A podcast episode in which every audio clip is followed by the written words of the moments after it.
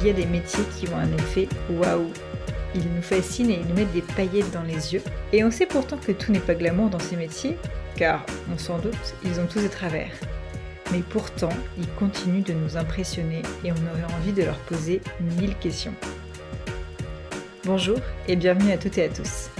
Vous écoutez le 37e épisode d'Into the Job. Dans le podcast, je donne la parole au métier pour comprendre la vraie vie derrière les raccourcis et les clichés.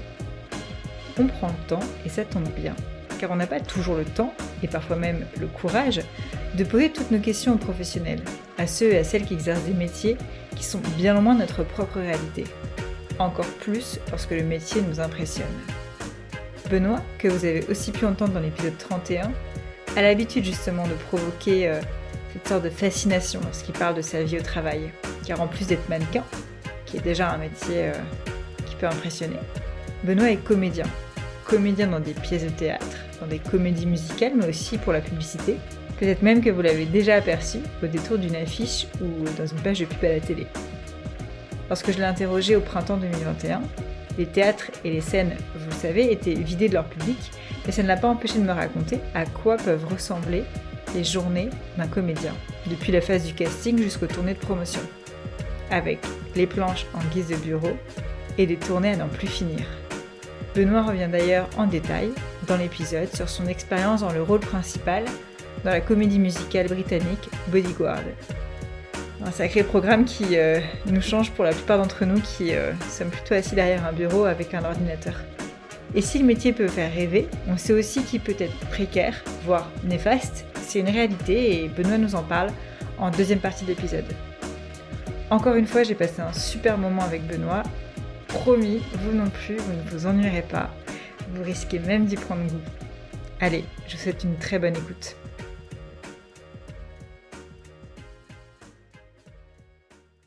Salut Benoît. Salut Laura.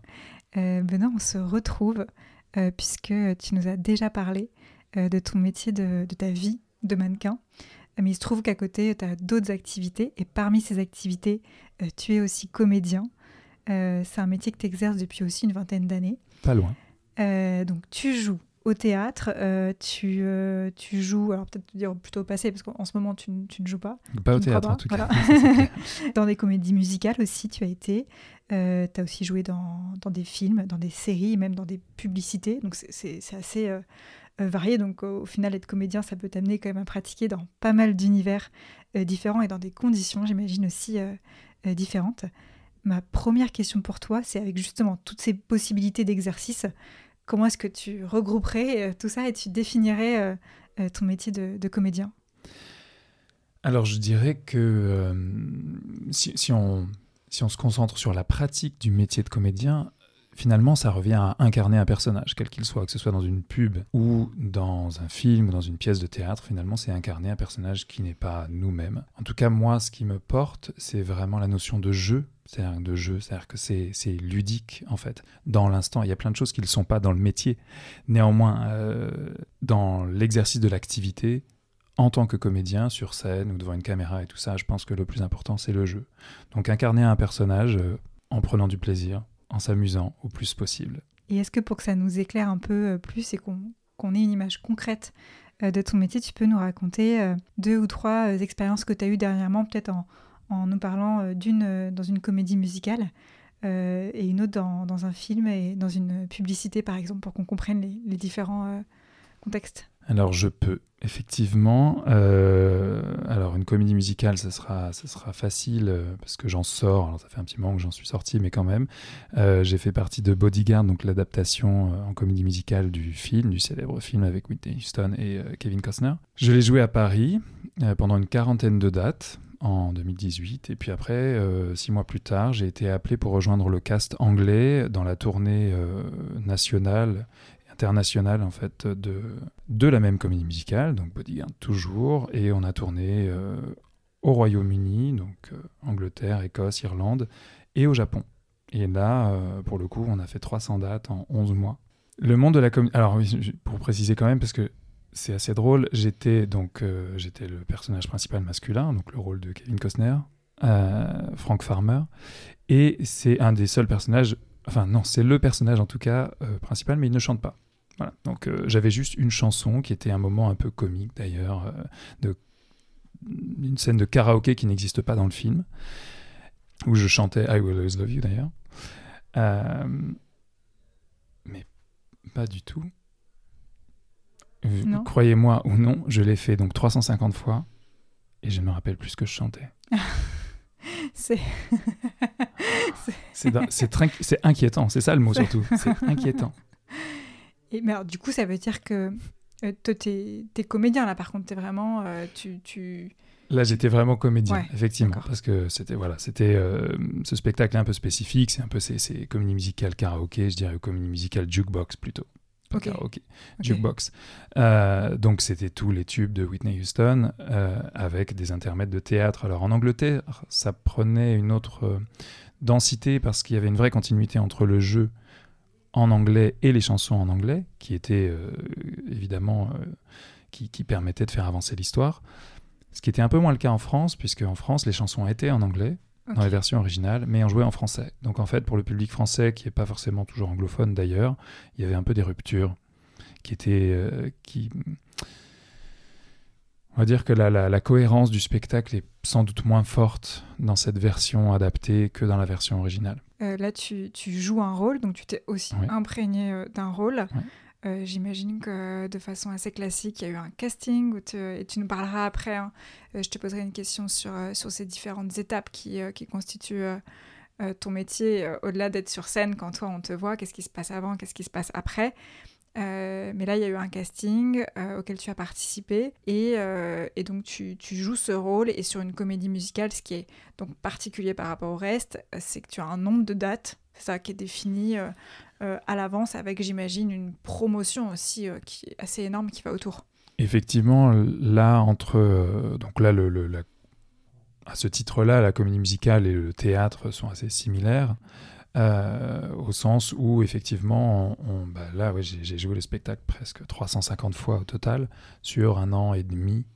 euh, un, peu, plus d'un an et demi en fait entre la France et la tournée Euh, donc il s'est terminé au Japon en plus donc bon ça a été pour le coup c'était une très belle tournée dans de très belles conditions on était dans des salles superbes de en moyenne 2000 places, qui au Royaume-Uni étaient pleines.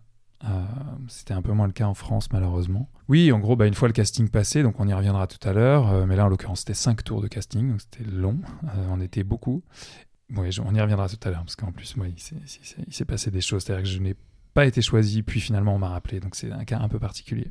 Et au final, je me suis retrouvé donc à rejoindre le cast anglais, donc ça a prolongé l'aventure, euh, quand pour d'autres, elle s'est arrêtée à, à Paris. Mais peu importe, c'est un autre sujet. Et bien après, c'est vraiment l'exercice du théâtre de, de rejouer tous les soirs le même spectacle. Ouais. Et une des grandes questions qui vient, c'est euh, Mais t'en as pas marre à la fin? Ouais, bah ouais. Eh ben non. en tout cas, moi, j'en ai pas marre. Euh, Il y a plein d'à côté qui sont compliqués euh, dans le fait d'être en tournée, par exemple. De... Bah, j'étais jamais chez moi en fait hein, pendant pendant un an. Euh, donc euh, toutes les deux semaines, on changeait de ville, donc on changeait d'appart, euh, on change de théâtre, on change d'habitude. il faut remplir le frigo. Enfin voilà, on était, vraiment soumis à ce genre de, contraintes. Et ça, c'est un peu fatigant d'être dans sa valise pendant pendant un an. Mais pour ce qui est du fait d'être sur scène et de rejouer tout le temps le même spectacle, alors effectivement, on rejoue tout le temps le même spectacle, mais c'est à la fois tout le temps la même chose et jamais la même chose parce que c'est du spectacle vivant. Donc là, on jouait avec des musiciens en live, euh, avec des partenaires en live, avec un public en live en fait. Donc le théâtre et la comédie musicale, pour ça, ça reste du, spectacle vivant. Et en fait, ben non, c'est jamais la même chose. Et euh, en l'occurrence, moi, en tout cas, je sais pas être en pilote automatique. Donc, euh, tous les soirs, quand je suis sur scène, j'essaie de continuer d'explorer et de chercher. Une fois, évidemment, il y a plein d'automatismes qui sont en place. Là, en plus, c'est un spectacle très technique. Euh, moi, j'avais euh, huit changements de costume. Alors, c'est des changements de costume. euh, c'est pas le, le Moulin Rouge, hein. mais néanmoins, voilà, je passais d'un costume, un jean avec un, avec un pull et parfois en très peu de temps. Donc tout ça, c'est des contraintes techniques qu'on intègre et plus le temps passe et plus c'est confortable parce que parce qu'on n'y pense plus, parce que voilà.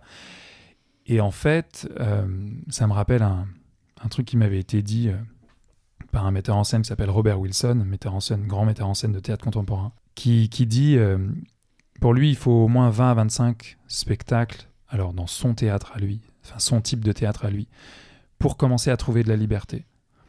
En fait, il citait aussi Andy Warhol qui disait j'aurais voulu être une machine et euh, considère que c'est à partir du moment où on a vraiment intégré toutes les contraintes techniques que là on peut commencer à jouer. Parce qu'avant, sinon, on est accaparé par plein de choses au théâtre. En fait, il y a, surtout quand il y a des changements de décor, changements de costume, il n'y a pas du tout que le jeu du personnage et l'incarnation du personnage. Il y a vraiment tout un tas de choses à intégrer. Et c'est seulement quand on les a complètement intégrées que là, on peut finalement trouver de la liberté. Donc, c'est au sein des contraintes quand elles ont vraiment été à la fois acceptées et intégrées, qu'on peut commencer à s'exprimer. Alors là, j'ai eu la chance de pouvoir le faire 350 fois, donc elles étaient bien, bien intégrées, les contraintes. Mais c'était très chouette de...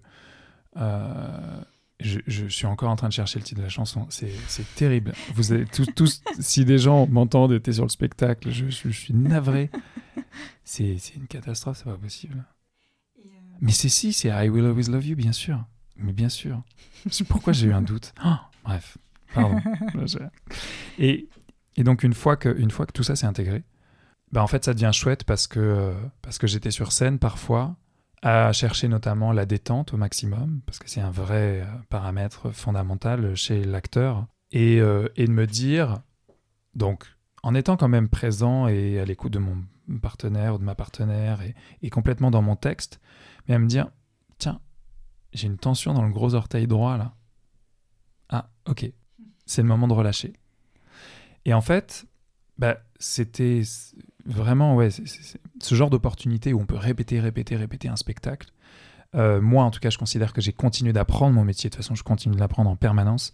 Et c'est une opportunité énorme que de pouvoir le faire et le refaire. Au contraire de ce que certains pensent, de se dire qu'on va se lasser. Je pense que si on s'y engage pleinement, c'est au contraire, c'est là qu'on avance. Enfin, moi, j'ai eu l'impression de, vraiment euh, en apprendre beaucoup sur moi et sur, mon métier dans cette, cet exercice de la répétition. Et sur un film, alors j'imagine que c'est complètement différent Eh ben, c'est pas tout l'inverse, mais presque, parce que là, au contraire, c'est vraiment le truc de l'instant. Euh, alors maintenant, les, films, ça, ça a changé. Je vais en parler comme si je connaissais euh, la manière dont c'était fait avant, mais bon, il y a, quelques décennies, il y avait beaucoup moins de montage en fait. Aujourd'hui, je me souviens, mon prof américain, Jack Walter, il disait euh, aujourd'hui les Oscars se gagnent au montage. Parce que en fait, euh, on fait, on fait un, plan, un plan large, donc un plan de toute la scène, et puis après on fait un champ, donc on, a la caméra sur une personne, et puis on fait un contre-champ, donc la caméra sur l'autre personne, l'autre personnage, et puis après on fait des plans moyens, et puis des plans serrés, et puis tout ça. Et après, au montage, bah, vous imaginez bien qu'avec toute cette matière, on peut étirer une scène ou on peut la raccourcir, on peut retravailler sur le rythme.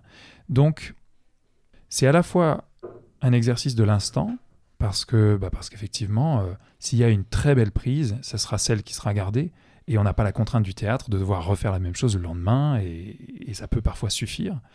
Je me souviens d'ailleurs d'un autre réalisateur qui, qui me parlait d'une comédienne et qui m'a dit, euh, bah elle, c'est à la fois très difficile de travailler avec elle, parce que elle savonne, donc ça veut dire qu'elle elle articule mal le texte, parfois, ou alors elle se plante carrément et tout ça. Et en même temps, il y a toujours une super bonne prise. Faut pas la rater, quoi. Bah, C'est-à-dire que, ouais, effectivement, si techniquement euh, les caméras étaient là et qu'on l'a, il, il, savait qu'avec elle, à un moment, il y aurait, il y aurait ce qu'il cherche. Par contre, il faut pas avoir peur d'avoir des déchets. Mais en même temps, on s'en fout en étant comédien dans un film.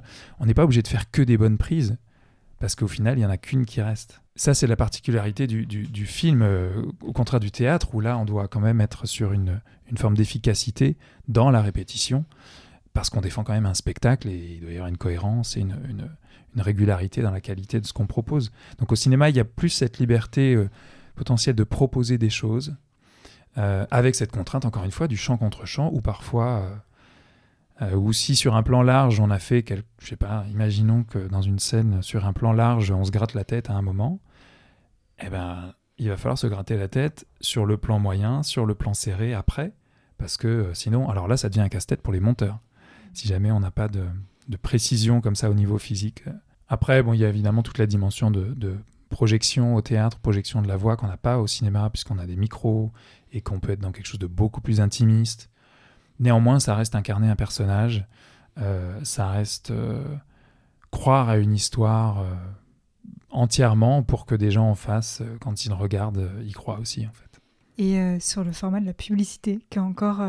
Alors là, c'est un autre monde. ouais. Vraiment, là, c'est un, c'est un autre monde à, à- à tel point que certains considèrent que c'est pas le même métier. Euh, et pourtant, euh, voilà, je pense qu'il n'y a, rien à dénigrer et euh, et- et, il y a d'excellents comédiens de publicité.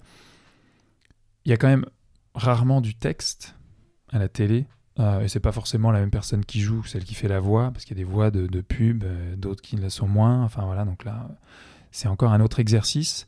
Euh, néanmoins, ça reste, ça reste joué. Je pense qu'il y a un côté encore plus ludique en fait euh, dans la pub, il y a un truc plus léger. On défend pas forcément une histoire euh, avec une grande densité. Il n'y a pas forcément de fond.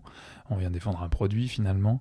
Euh, C'est pas aussi un peu exagéré aussi? On force le trait pour comprendre ou, ou- ça, peut l'être, mais finalement, quand on regarde pas toujours, en fait, il y Ouais. y, a des pubs qui sont assez, euh, très- assez naturelles, très quotidiennes. euh, Mais après, pour parler personnelles euh, de pub, la dernière grosse pub que j'ai tournée, et la dernière pub d'ailleurs en date, c'était une pub. je- on cite des marques ou non? Oui, tu peux. Si, ouais, d'accord, ouais. c'était pour euh, Old Spice. Donc, euh, Old Spice, c'est une, c'est une marque de, de déodorant à la base américaine, une grosse, grosse, grosse maison. C'est c'est, voilà, un peu le Axe euh, américain.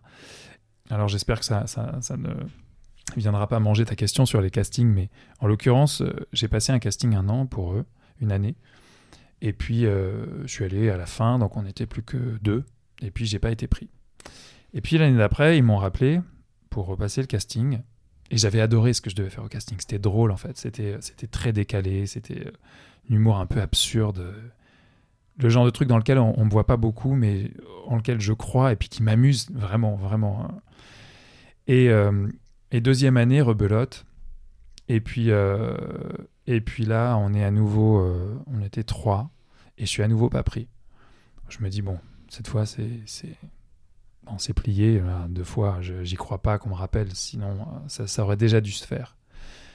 Puis c'était des pubs avec un gros enjeu financier. C'est des grandes campagnes, Amérique, Amérique du Nord, Russie. Enfin voilà, j'avais pas très envie. J'aurais eu envie de la voir.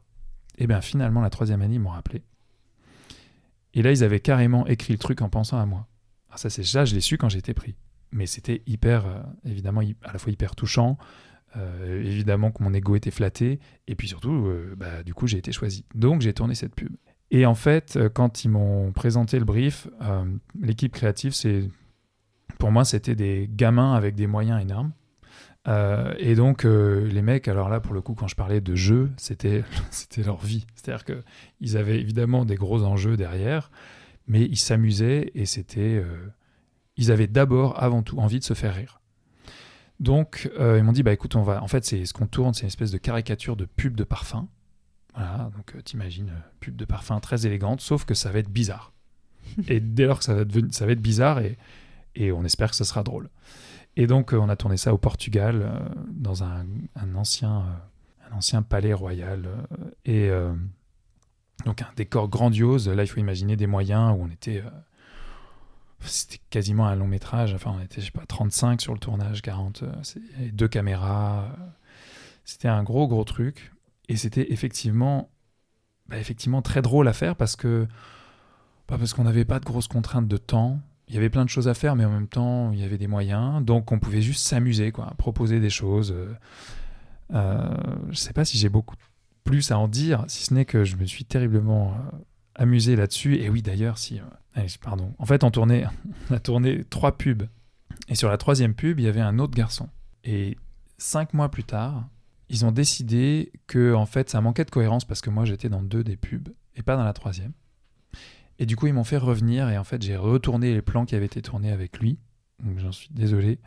J'étais évidemment ravi. Et quand je les ai vus, je leur ai dit Ouais, je, vous l'avais dit dès le début, mais vous n'avez pas voulu m'entendre, vous n'avez pas voulu m'écouter. Mais donc finalement, on a tourné cette troisième pub euh, avec six mois de décalage, avec la comédienne en face de moi qui, avait, qui était enceinte de six mois, donc avec un ventre qui commençait vraiment à se voir. Donc tout ça a été retouché.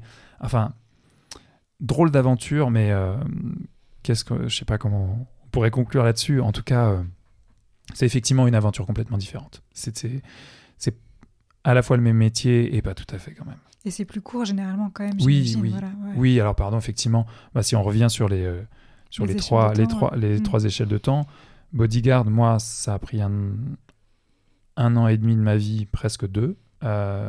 donc quasiment à temps plein à faire que ça. Ensuite, le film, bah, le film, j'en ai pas parlé, mais le dernier film en date que j'ai tourné qui était un peu long, j'étais trois semaines en Bulgarie, dans les Rhodopes, à la frontière grecque, dans un petit village à 1600 mètres d'altitude, avec un réalisateur bulgare. Donc là, c'était trois semaines. Donc là, je parle vraiment de tournage, parce qu'effectivement, il y a la préparation avant, il y a les castings, tout ça, mais en tout cas, en ce qui concerne le tournage, c'était trois semaines. Et la pub, on parle de. Ah, là, c'est une très grosse pub, c'était une semaine. Mais, euh, mais pour une pub, en général, c'est de 1 à, 1 à 3 jours. Une semaine, ça reste, ça reste assez exceptionnel, mais, euh, mais c'est effectivement pas les mêmes échelles de temps. Alors, en effet, on va parler des, différentes étapes parce que euh, nous, quand on, quand on, va te voir, alors qu'on te voit dans une publicité, dans un film, dans cette comédie, c'est un peu presque la fin pour toi, sauf si on vient de voir sur la première date de ta tournée de la comédie musicale mais c'est un peu la fin. Euh, qu'est-ce qui se passe euh, au tout début, en fait, euh, et voilà, comment ça se déroule au fur et à mesure jusqu'à ce qu'on te voit, et puis j'imagine que même après, il y a peut-être aussi une partie promotion qu'on ne voit pas. Alors, si on reparle de la comédie musicale, par exemple, le tout début, ça doit être en, en mars, je crois, mars 2017. je vois l'annonce de casting et je me dis ah ouais tiens cette année ça serait chouette de faire partie d'un gros spectacle musical. Donc j'envoie la candidature sans même en parler à mon agent, pour en reparler après, mais... Et là, le directeur de casting me répond, me dit bah euh, merci, mais en fait votre agent nous a déjà envoyé votre candidature. Et oui, effectivement, on va vouloir vous voir. Et donc, je sais pas, je dirais que peut-être deux semaines plus tard, je me retrouve devant euh, trois personnes, donc euh, un producteur, un directeur de casting, un assistant, et puis et puis il y a quelqu'un qui me donne la réplique. Donc je passe le premier tour de casting. Et là, euh, je fais un fast forward euh, à peu près euh, deux mois plus tard. J'en suis au cinquième tour de casting, où là, on n'est plus que trois.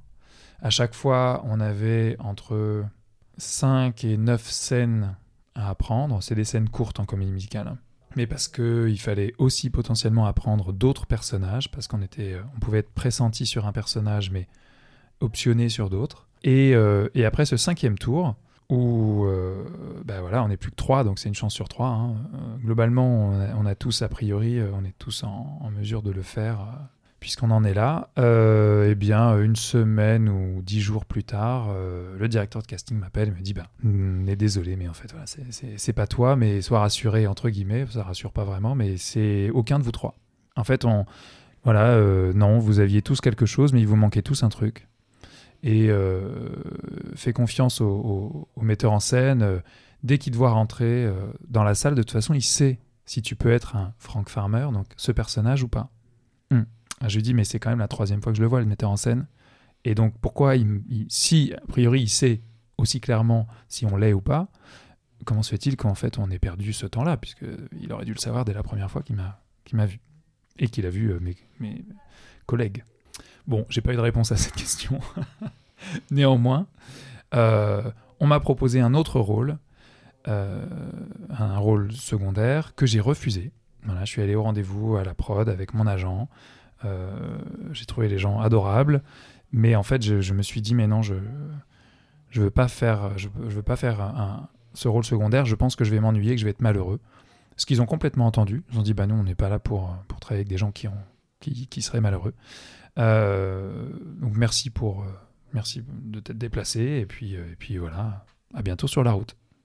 Ok. Donc là, je fais le deuil de ces trois mois de casting, d'espoir, de d'envie de quand même de décrocher le, rôle. Et puis et puis ben, peut-être un mois plus tard, mon agent m'envoie un email en me disant Lisa. Et l'email disait si Benoît est toujours disponible pour jouer le rôle principal de la comédie musicale Bodyguard, euh, nous aimerions lui proposer euh, ce rôle. Alors là, j'ai dû faire une espèce de deuil inverse, retour. Et donc, euh, bah, bon, j'ai pris deux jours, j'en ai reparlé avec mon agent. Je me suis dit, bah, en fait, ce serait complètement absurde de refuser, sachant qu'il y a deux mois, ou il y a un mois, un mois, j'aurais sauté de joie si on m'avait dit ça. Donc, évidemment, oui. Alors là, il faut imaginer que c'est une comédie musicale américaine avec des ayants droit énormes. Euh, l'auteur du, enfin le, réalisateur du film, le scénariste, les ayants droit de Whitney, enfin ou des, surtout des, des, compositeurs, auteurs des chansons, enfin bref. Donc ça prend un temps pas possible. Donc il y en a pour 10 jours à faire valider la, la candidature une fois qu'elle a été validée par le casting français. Donc ça remonte, ça part aux États-Unis, puis ça revient. Et euh, pour l'anecdote, j'étais à New York en train de travailler comme mannequin. Et euh, je me réveille avec le décalage horaire très tôt, à 5 h du mat, et j'avais un, un, message du directeur de casting, alors heureux, et un message de mon agent me disant Rappelle-moi, j'ai une bonne nouvelle, euh, parce qu'en France, il était déjà 11 h. Et, et, voilà. Et donc j'ai été pris finalement. Donc c'est une histoire un peu longue, mais, mais voilà comment ça a pu se passer pour la comédie musicale. Pour le film. Et juste à partir bah, de ce moment-là, donc tu ah sais que c'est tu sais que c'est bon. Et là, dans le temps, euh, rapidement, comment, comment ça se déroule oui. Euh, donc là, on est en juillet. Euh, on commence les répétitions en décembre, fin décembre, pour avoir la première en février. voilà, donc en gros, il se passe six mois entre la validation du casting et le début des répètes, tout en sachant que dès début septembre, donc deux mois après la validation du casting environ, on attaquait la promo. Donc là, effectivement, il y avait des interviews, euh, des images à tourner, des photos à faire, euh, pour commencer à alimenter bah, les réseaux sociaux, les médias, euh, pour, pour, pour faire la, promotion de la comédie musicale. Bon, là, c'est un temps de travail très différent, c'est-à-dire qu'on n'est pas investi tous les jours, mais c'est ponctuellement, voilà, une séance photo par-ci, une interview par-là, une présentation publique. voilà, donc ça, ça prend un petit peu de temps quand même.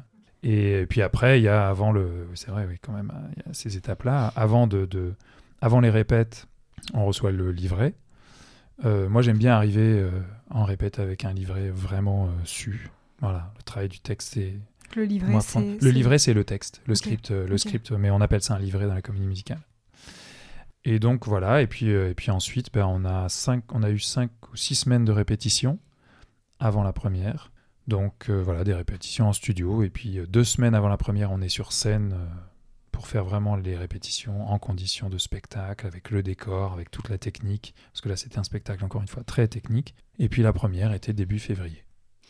C'est vrai que ça, paraît relativement court en fait par rapport euh, à la période de validation et des castings. Et en fait, au final, la période des répétitions est, assez courte, même si j'imagine que peut-être que c'est non-stop que tu répètes. Euh, Là, on répète 6 jours par semaine, euh, oui, 8 euh, ou 9 heures par jour. Oui, là, pour le coup, ça devient d'un coup assez intense. Mais c'est assez short. Enfin, pour ce type de spectacle, euh, ouais, 6 semaines, c'est pas très long. Ça, ça peut aller, ça peut aller jusqu'à 8. Mais parfois, sur des prods avec un peu moins de budget, ça peut être 4 aussi. Ouais. et du coup, là, tu, tu fais la première, vous faites la première. Et après, ça enchaîne. C'est-à-dire qu'il y a des dates. Alors, j'imagine qu'en fonction des comédies, euh, ou, même de, la pièce, euh, soit c'est euh, tous les jours pendant X semaines, mois, ou soit c'est, je sais pas, j'ai n'importe quoi, un jour par semaine pendant une année. Alors, effectivement, le rythme les, le rythme d'un jour par semaine pendant une année, c'est plus souvent sur des, petites prods, bah, notamment parce qu'en général, les budgets sont moindres, donc les gens font d'autres choses à côté.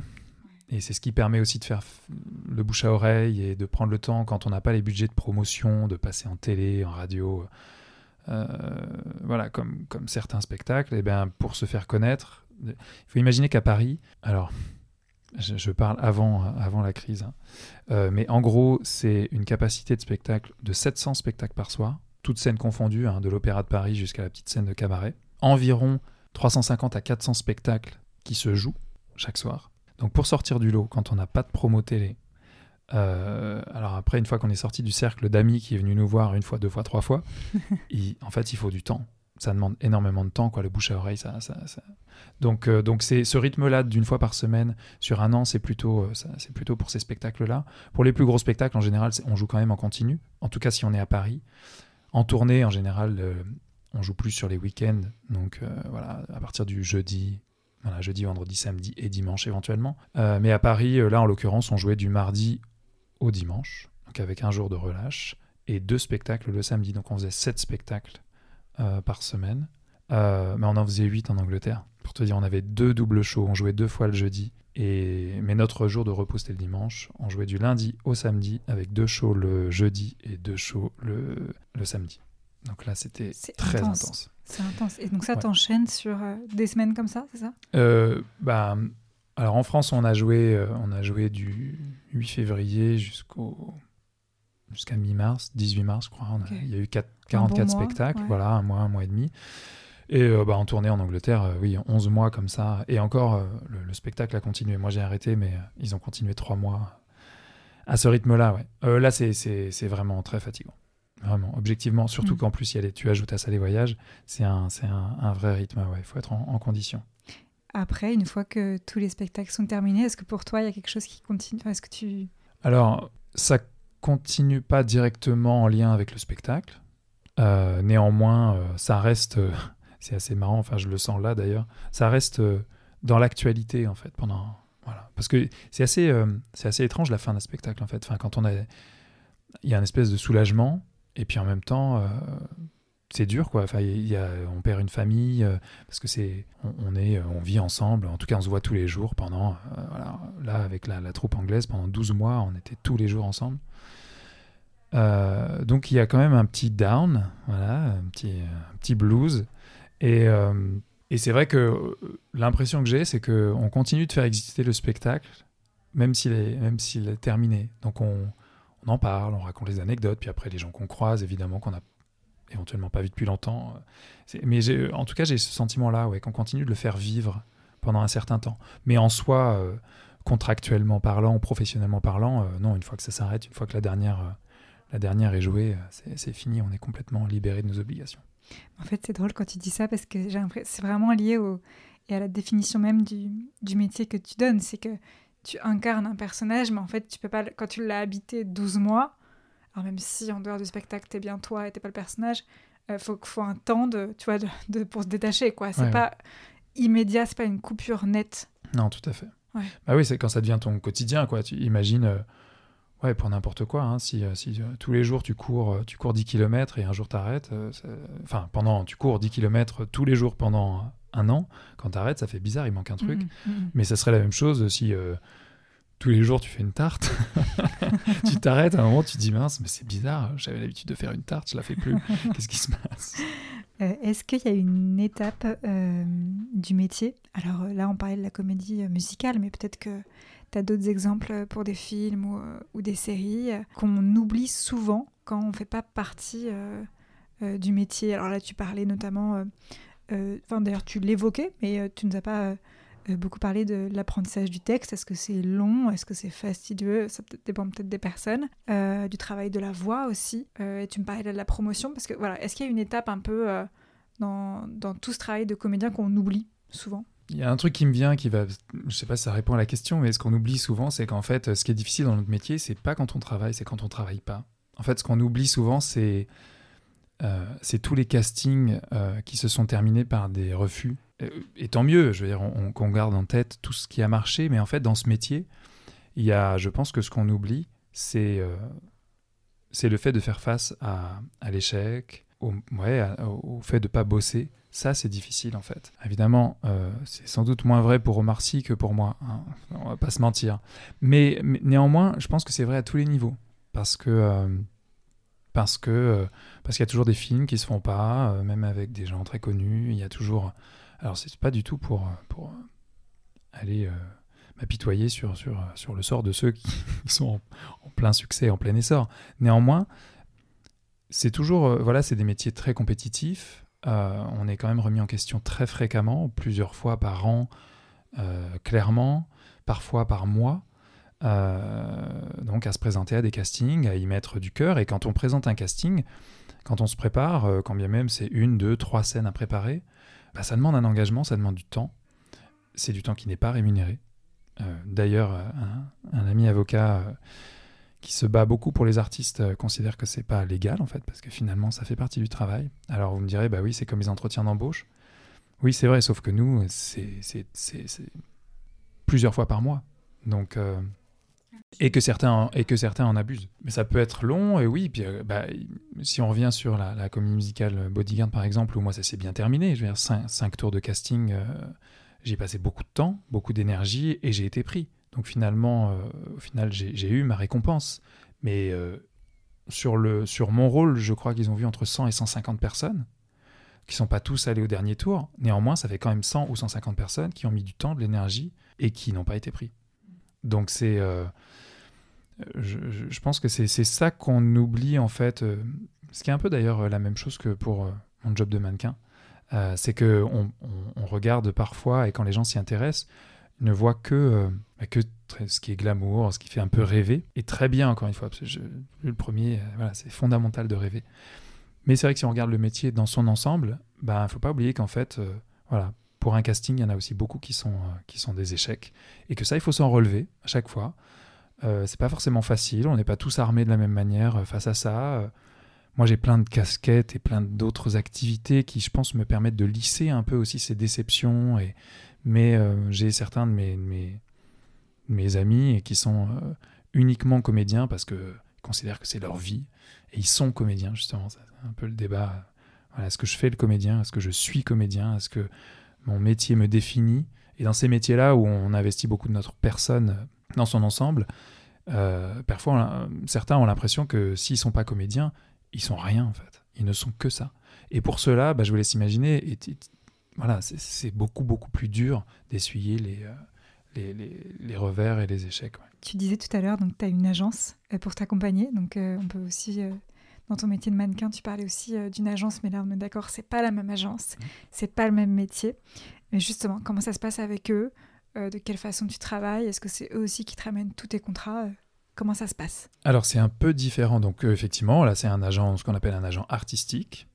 pour rentrer dans le, modèle économique directement, par exemple, quand je, parlais de la commission d'une agence de mannequins qui est à 33%, voilà, un agent artistique prend 10% des contrats. Euh, néanmoins, euh, je, suis, si je travaille comme comédien, je suis employé par la boîte de production du film euh, ou de la, de la comédie musicale, la pièce de théâtre, et mon agent prend une commission. Quand je, suis, quand je travaille comme mannequin, et donc chez Elite j'ai une, exclusivité plus ou moins, je suis employé d'Elite qui elle facture un client. Donc c'est pas le même, c'est pas le, même, statut. Voilà, c'est pas le même modèle. Est-ce que ce sont eux qui trouvent euh, tous mes contrats? Euh, Non. Néanmoins, sans agent artistique en tant que comédien, il y a tout un tas de castings auxquels on n'aura pas accès. Voilà.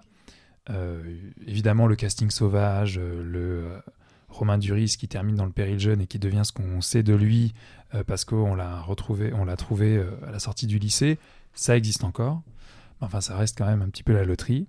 Euh, dans la, pour la majorité des comédiens, euh, si on veut avoir une carrière à un certain niveau, euh, dans un, donc que ce soit dans les films ou dans la télé notamment, je dirais que c'est encore plus vrai qu'au théâtre. Parce qu'au théâtre, c'est encore un peu différent. C'est des réseaux, des, des familles. il faut un agent. Sinon, on n'a juste pas accès au casting, en fait. Et donc là aussi, tu as quelqu'un qui est ton contact au sein de l'agence? Là, pour le coup, c'est un petit peu différent, effectivement, de, de, d'aventure en tant que mannequin. Euh, oui, là, j'ai vraiment un agent euh, qui a une assistante, et donc je suis en contact avec les deux, mais je suis pas en contact avec les autres personnes de l'agence. Euh, je suis chez Time Art, moi, pour les nommer, avec Sébastien Perrola. Que, donc Time Art, c'est l'agence d'Elisabeth Tanner. Elisabeth Tanner qui a inspiré le personnage incarné par Camille, Camille Cotin dans 10%, pour resituer. Voilà, tac, tac, comme ça, ça, donne des, idées un peu claires. ok. Euh, tu disais donc ce qui était euh, assez caractéristique, mais bon, on voyait pas, c'était pas finalement tu ne travaillais pas, même s'il y a du travail, en fait. Euh, mais aussi, euh, donc là tu parlais aussi de conditions et, d'aspects financiers. alors là, on est en France, donc quelqu'un qui travaille dans le spectacle ou peut-être, je sais pas comment, quels sont les bons mots dans le milieu artistique, quand il ne travaille pas, il n'est pas rémunéré. On est d'accord? Alors quand il travaille pas, il n'est pas rémunéré. Néanmoins, il y a un statut euh, qui n'existe pas ailleurs. Il hein. faut quand même le rappeler, c'est un statut euh, unique euh, et très spécifique. Donc l'intermittence du spectacle. donc je le rappelle, voilà, être intermittent du spectacle, c'est pas un métier.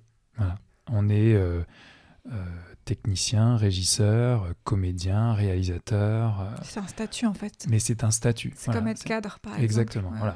c'est un, un, statut euh, qui permet donc sous certaines conditions euh, de bénéficier d'une allocation d'aide de retour à l'emploi, le chômage, pendant voilà pendant 12 mois. Donc il faut faire 12 mois En 12 mois, il faut réunir 507 heures ou 43 cachets pour pouvoir bénéficier de cette aide.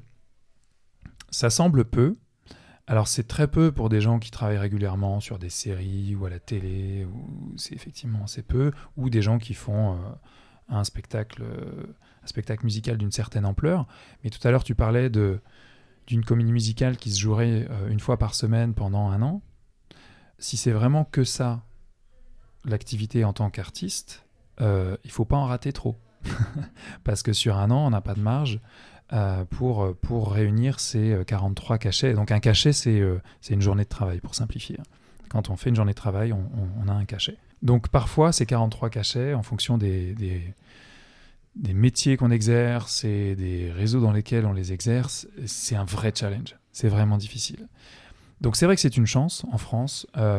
néanmoins, moi, pour en côtoyer beaucoup, euh, il y a sans doute des gens qui en abusent. Euh, et c'est surtout voilà, au niveau de la télé, par exemple. Il y a des gens qui n'emploient pas euh, les gens. Ça devrait être des CDI, parce que ça fait des années que les gens sont employés au même poste. Et, euh, donc, on utilise cette caisse pour, pour pouvoir payer les gens un peu moins, enfin dépenser un peu moins d'argent. Néanmoins, ça reste une caisse excédentaire, faut le savoir, parce qu'on a une fausse idée en fait de se dire ah mais en fait les intermittents, le chômage, ça coûte une fortune, alors que ça concerne que 200 000 personnes, je sais plus combien. J'ai pas les chiffres, je suis désolé. Mais 80 000, 200 000, je sais plus. Bon, bref, en tout cas, c'est pas le cas. Voilà, il faut le savoir. Euh, c'est pas le cas, c'est pas une caisse qui est déficitaire. Et, et, ça, reste, ça reste un statut, bah oui, bien sûr, qui aide. Quoi. Voilà, moi j'en ai bénéficié là cette année, cette fameuse année blanche dont vous avez peut-être entendu parler. Donc en gros, euh, depuis euh, septembre 2020 et jusqu'à fin août 2021, eh bien, tous les droits, tous les gens euh, qui bénéficiaient de droits au chômage en tant qu'intermittents ont vu leurs droits prolongés, quelle que soit euh, leur activité de l'année précédente.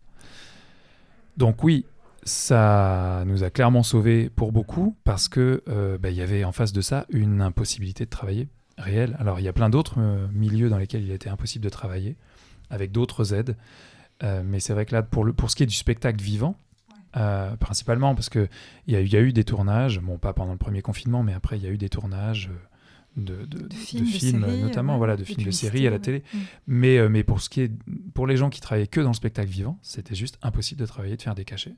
Donc heureusement, il y a eu cette année blanche et cette prolongation des droits. Ouais, qui, est unique.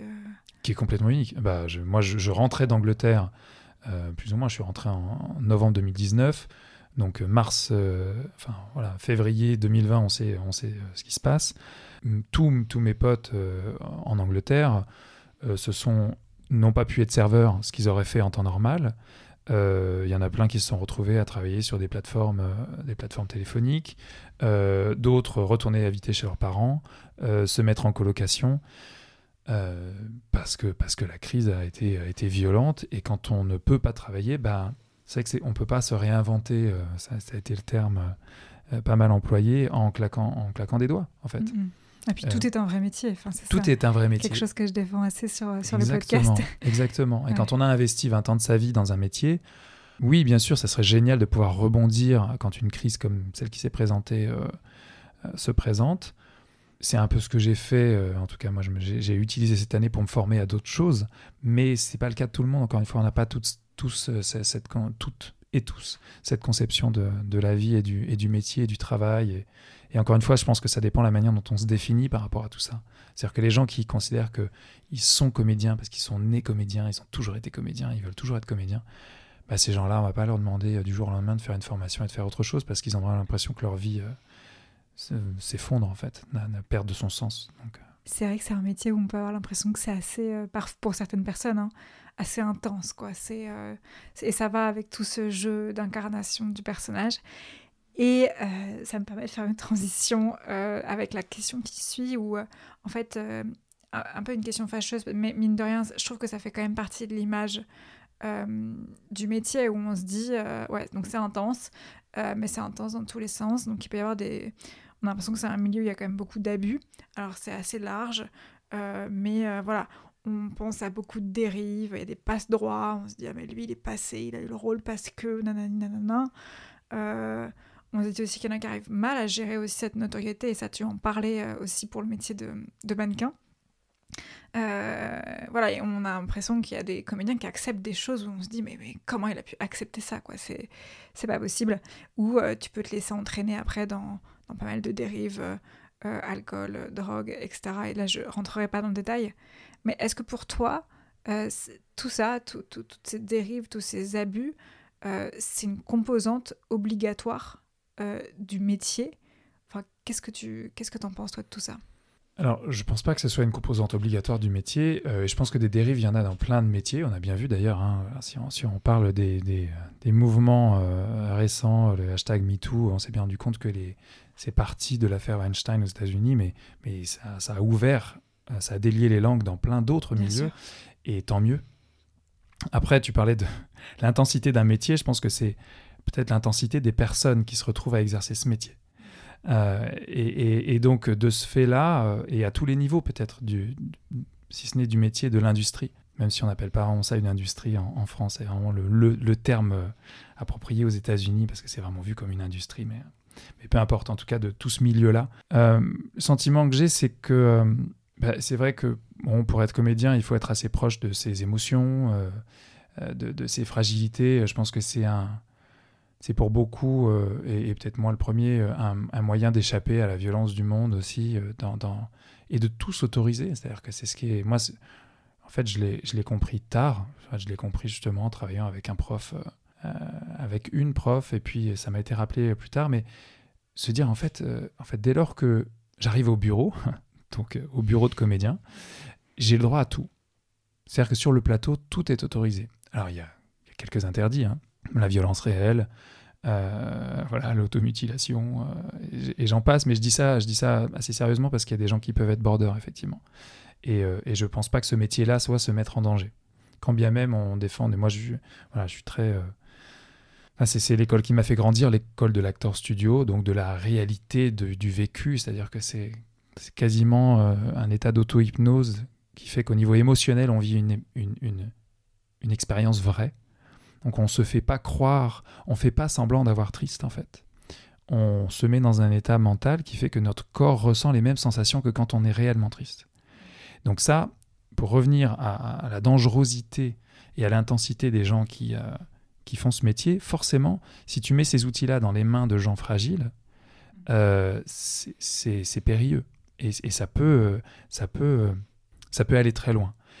Donc de la même manière, si les gens en face réalisateurs, metteurs en scène, professeurs de théâtre, ont cette conscience-là, avec en même temps un certain manque d'intégrité euh, et euh, de, respect de l'intégrité de la personne, bah oui, ça peut amener des dérives, clairement, parce qu'en fait, euh, d'un coup, on, a des marionnettes avec une puissance incroyable, et s'il il y a un peu de perversité et de malveillance, ben, si les gens sont pas protégés, donc les comédiens sont pas protégés, ils sont pas prêts à faire face à ça, ben, ils se laissent manipuler et ils peuvent se laisser emmener loin.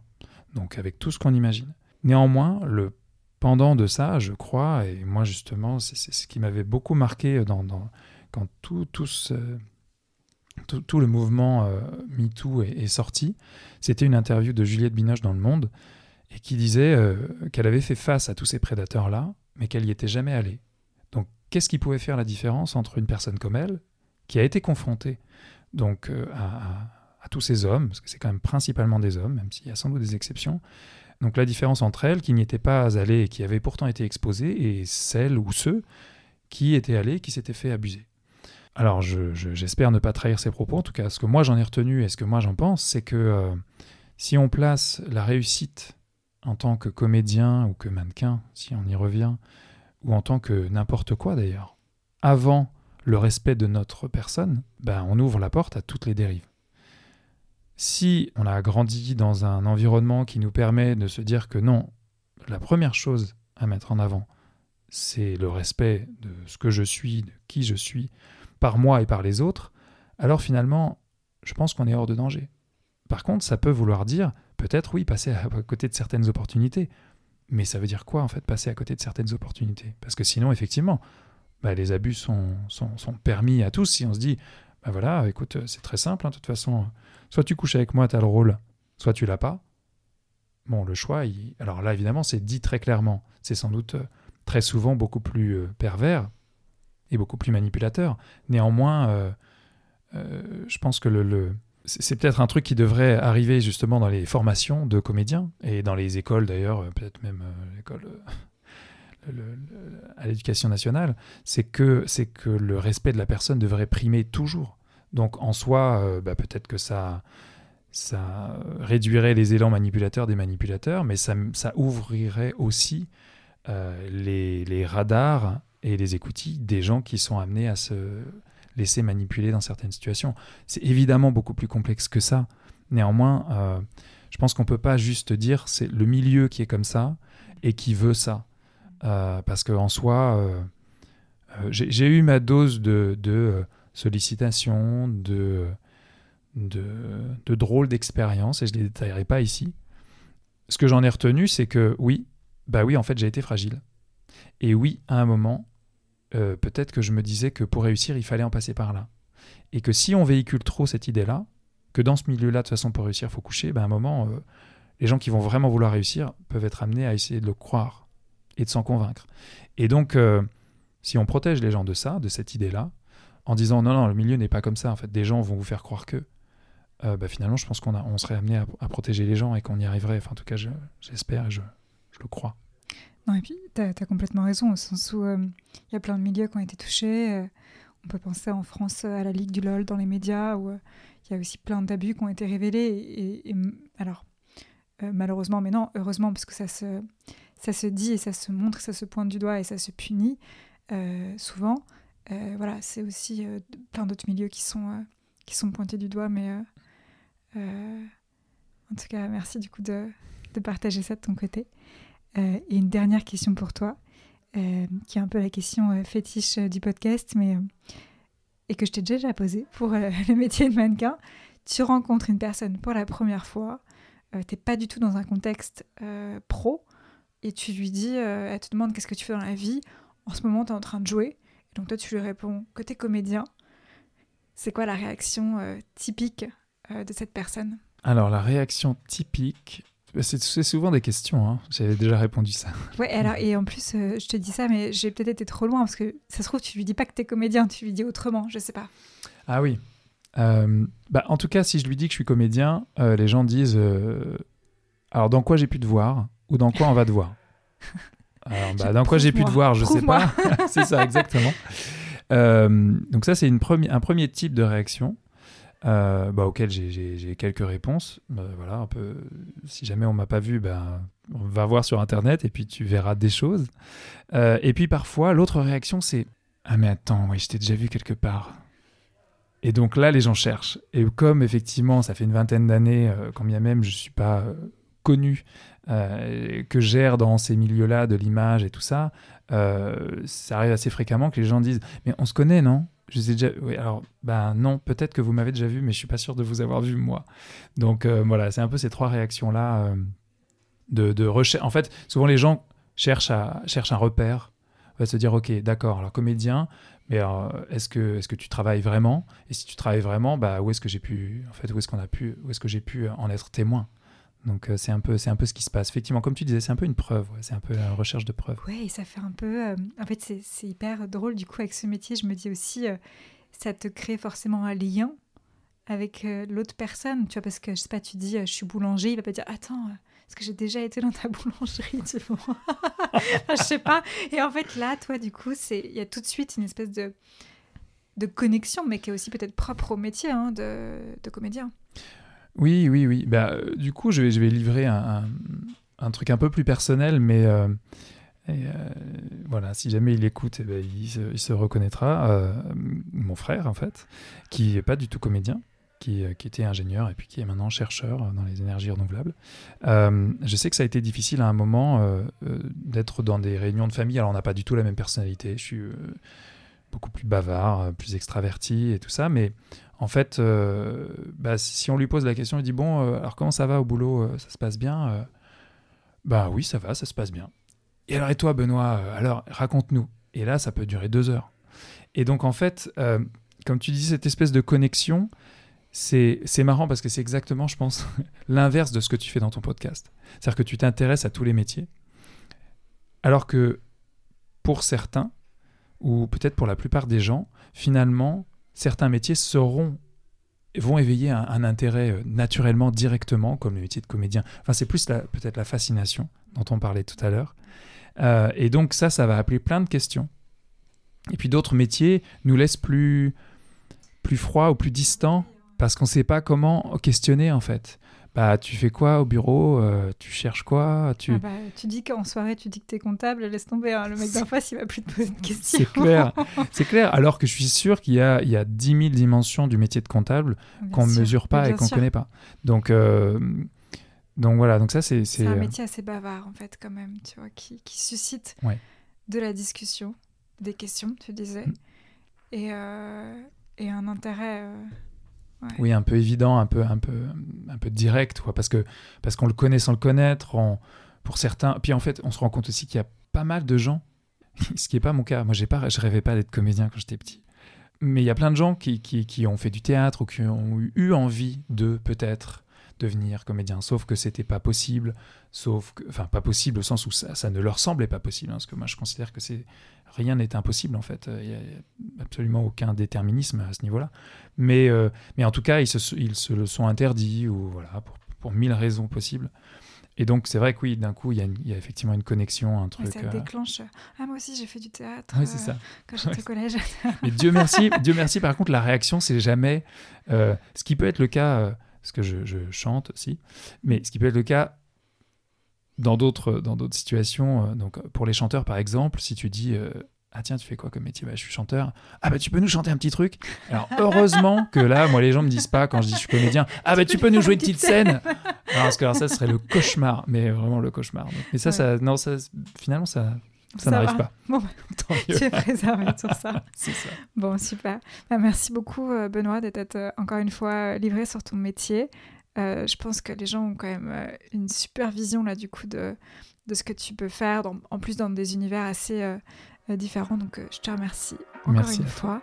Et, et je te dis à très bientôt. À bientôt, merci.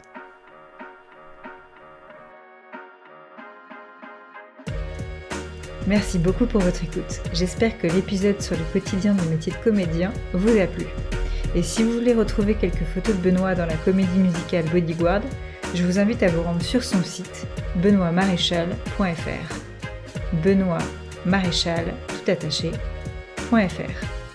Et si l'épisode vous a plu, partagez-le autour de vous, mettez un commentaire et 5 étoiles sur votre application d'écoute, c'est la même que vous utilisez en ce moment. Dès que l'épisode s'arrête, prenez une minute, mettez un commentaire et 5 étoiles. Et si vous avez des suggestions de métier, écrivez-moi directement sur le compte Instagram du podcast intothejob.podcast. Je vous dis à très vite